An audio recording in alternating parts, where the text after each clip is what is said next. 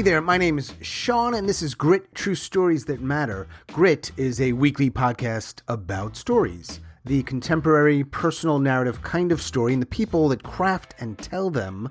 Why, you ask? Well, we want to feature these tellers and their stories, and also to help you, our listeners, craft and tell better, more engaging, more relatable, and more memorable stories. True stories, personal stories, grit stories.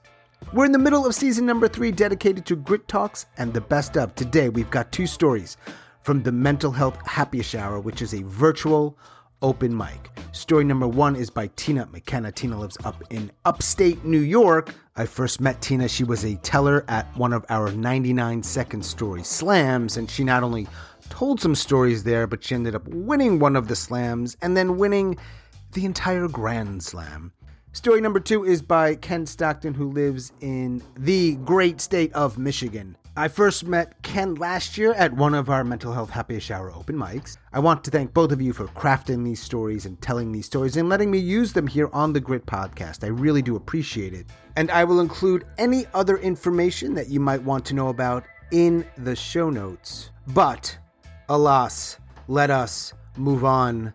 Tina and Ken, let's dive in.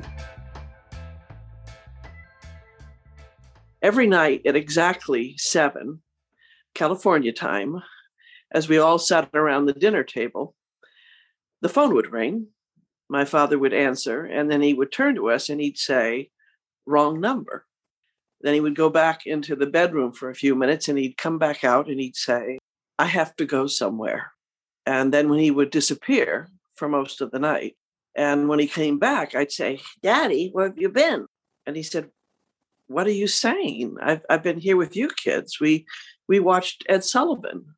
There was, Topo Gigio, the little Italian mouse puppet, Chinese acrobats and plate spinners and, some opera singer. And then we all watched Bonanza." And I'd say, "Yeah, but you weren't here, Daddy."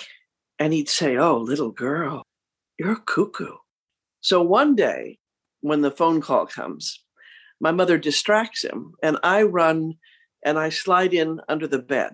And he gets on the phone and he says, "Hi, Teresa. How you doing, darling?" No, sweetheart. Don't cry. It's okay. It's okay. I love you. I love Carol and Terry and Dickie. You're my real family. These kids that live here, those are Louise's kids. I don't love any of them.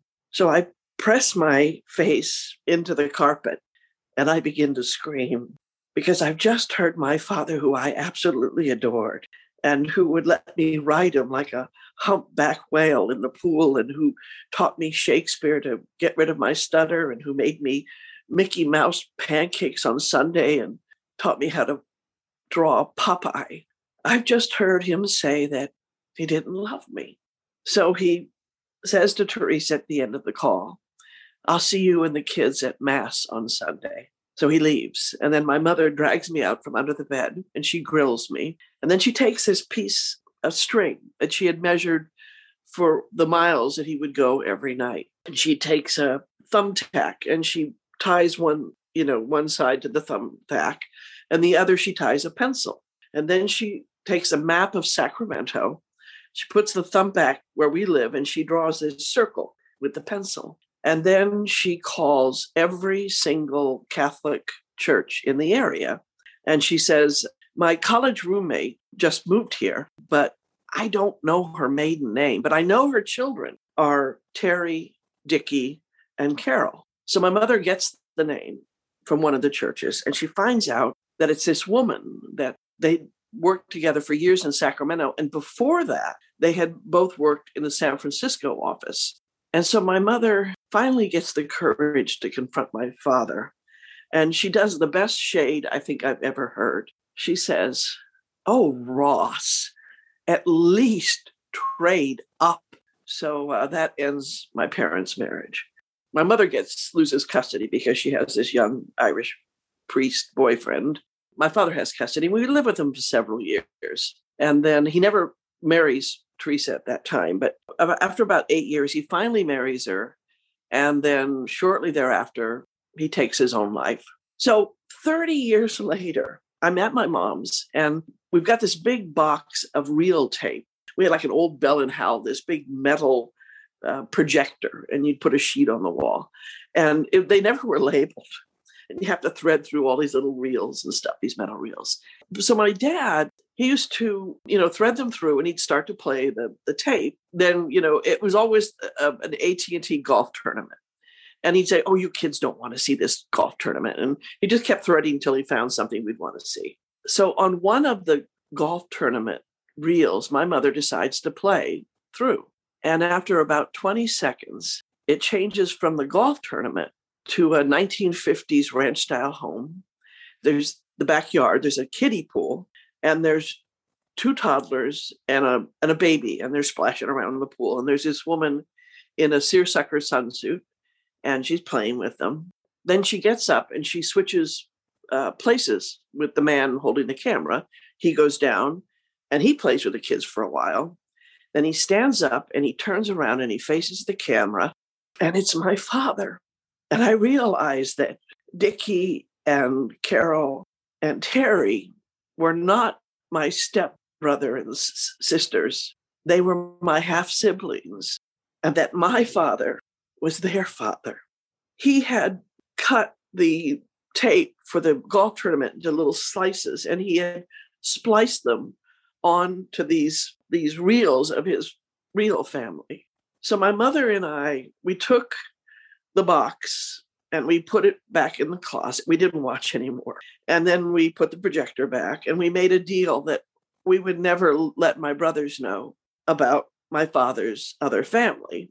And to this day, they still don't know that. And when my mother dies, my brother Ross goes in the closet. He gets out the tape and the projector, and he wants to take it. He says, he's going to transfer them to like VHS or whatever. And I don't have to worry about the secret because I know my brother Ross enough to know that he was never going to transfer those tapes. But every night for years at exactly 7 California time, wherever I was, I would call my stepmother. And when she would answer, I would hang up. Because even to this day, if the phone rings and I answer and there's silence, I'm that little girl under the bed hearing her father say that he didn't love her.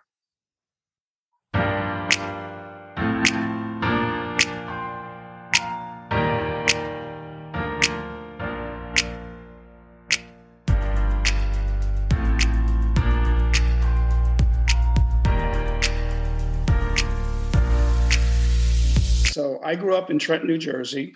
I was brought up in a family where the father had serious mental health problems, pretty much lifelong. So when I was about 10 years old, apparently he started showing some disturbing behavior, which I think was a combination of heavy-duty sleep and then occasional high energy and, very energized, kind of indecisive, ad hoc behavior, unlike the way he normally behaved. Now, granted, this was in the 50s, so he went to the family physician. The diagnosis at that point was sleeping sickness, which is pretty bizarre.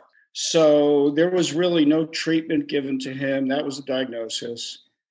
And then his behavior became much more erratic and much more high energy. So then eventually, I come to find out, back, probably 60s and 70s, this was called manic depression. And of course, now it's called bipolar. For me, as a 10-year-old, I didn't really understand what was going on. In fact, there was some element of his behavior that was pretty enjoyable for me. For example, he would, in his sleepless nights, maybe wake me up at 1 o'clock in the morning and take me to the YMCA, which was 24/7, and we'd go swimming, or we would play basketball, or we would go to my school, Joseph Stokes Elementary School, Trenton, New Jersey, sign me out and take me out to do something, something crazy. And one of the memorable incidents I remember was he took me to lunch, which in the past, he never took me to lunch, or, this was not part of the family He was working class, worked in a factory. Also, he stopped going to work regularly. He would go to work a little bit, come home, go to the Y. So he took me to lunch. You know, we ate a lot of food. And then he started interacting with one of the waitresses, wait staff.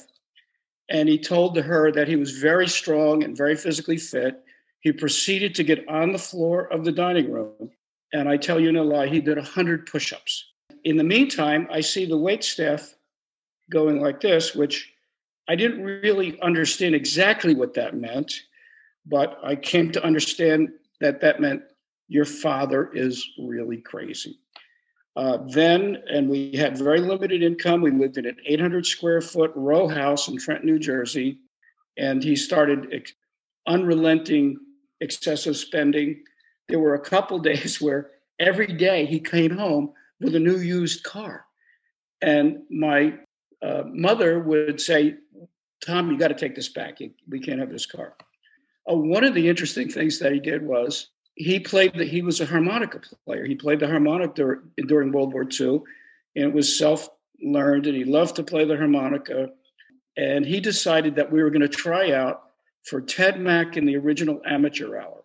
And for those of you who are not at an advanced age like me, Ted Mack had a radio show, which is a talent competition. Then it became a TV show, and it was really the 1950s precursor of America's Got Talent. He gets me out of school. We drive to New York City, and we audition for Ted Mack in the original Amateur Hour. He plays the harmonica.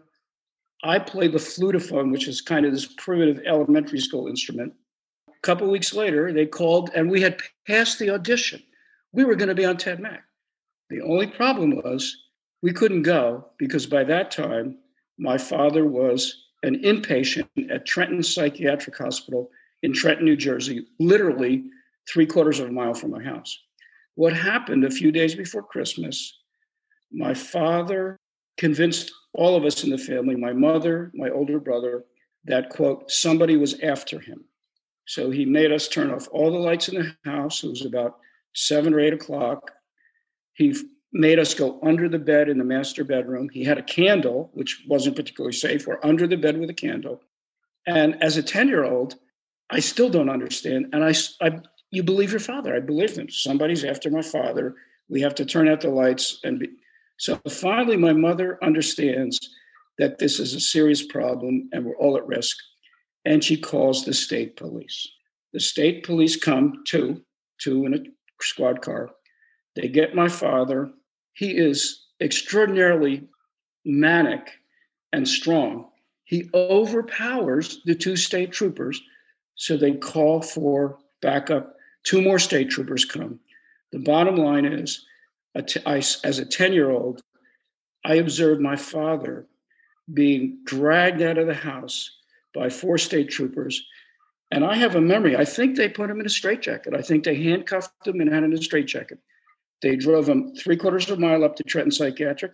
The context of Trenton Psychiatric Hospital was it was founded in 1848 by Dorothea Dix, who was an early advocate for mental health care. And she was very advanced. And this hospital was founded in 1848. However, the first superintendent at Psychiatric Hospital was a guy by the name of Dr. Cotton. And his belief about mental illness was that it was caused by systemic infections, usually of stomach things. So he actually would take patients, drag them into the operating room, take out their colons, take out their gallbladders, remove limbs, and the fatality rate. And this was going on from about 1910 to about 1930. When my father was admitted in the late 50s, early 60s, there were 4,000 patients, and it still was a house of horrors. My brother would not, and we had the ability to visit my father after about 3 weeks in the psychiatric hospital.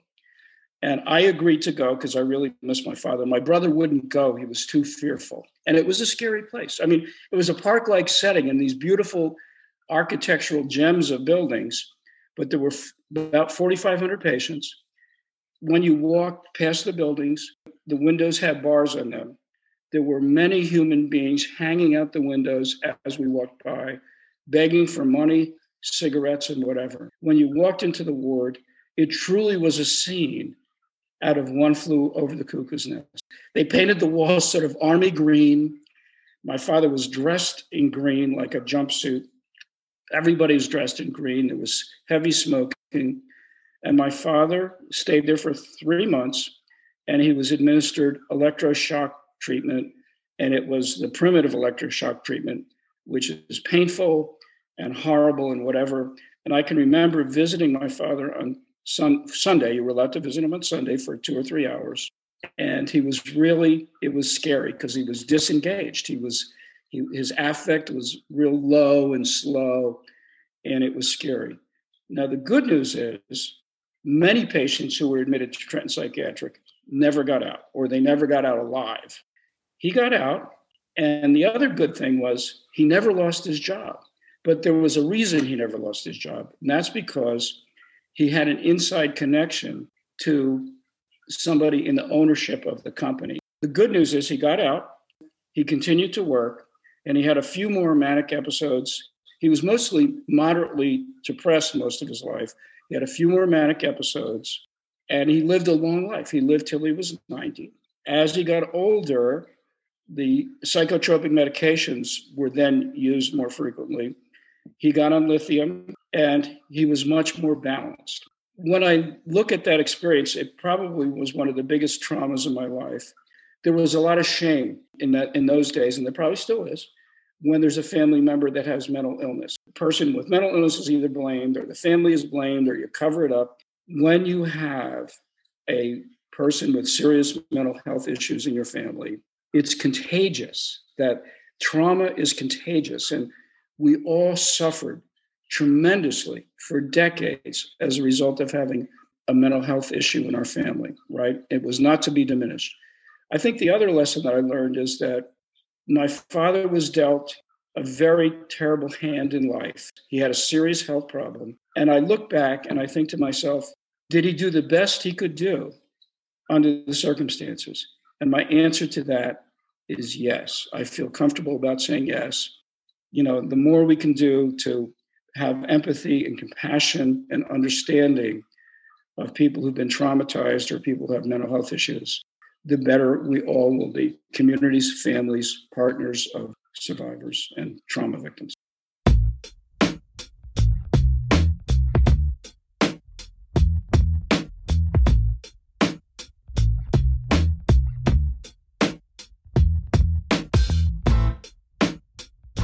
As always, thanks so much for listening and all of your support. And special thanks to Tina McKenna and Ken Stockton. Thank you both for your stories. And remember, on Fridays, we do have an open swap shop. At least it is for now. What does that mean?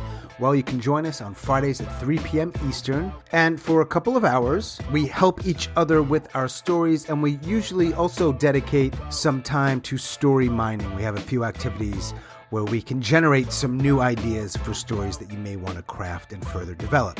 So it's fun. Hope to see you there. I will include the Zoom link in the show notes. And that is all for episode number 85. Boom.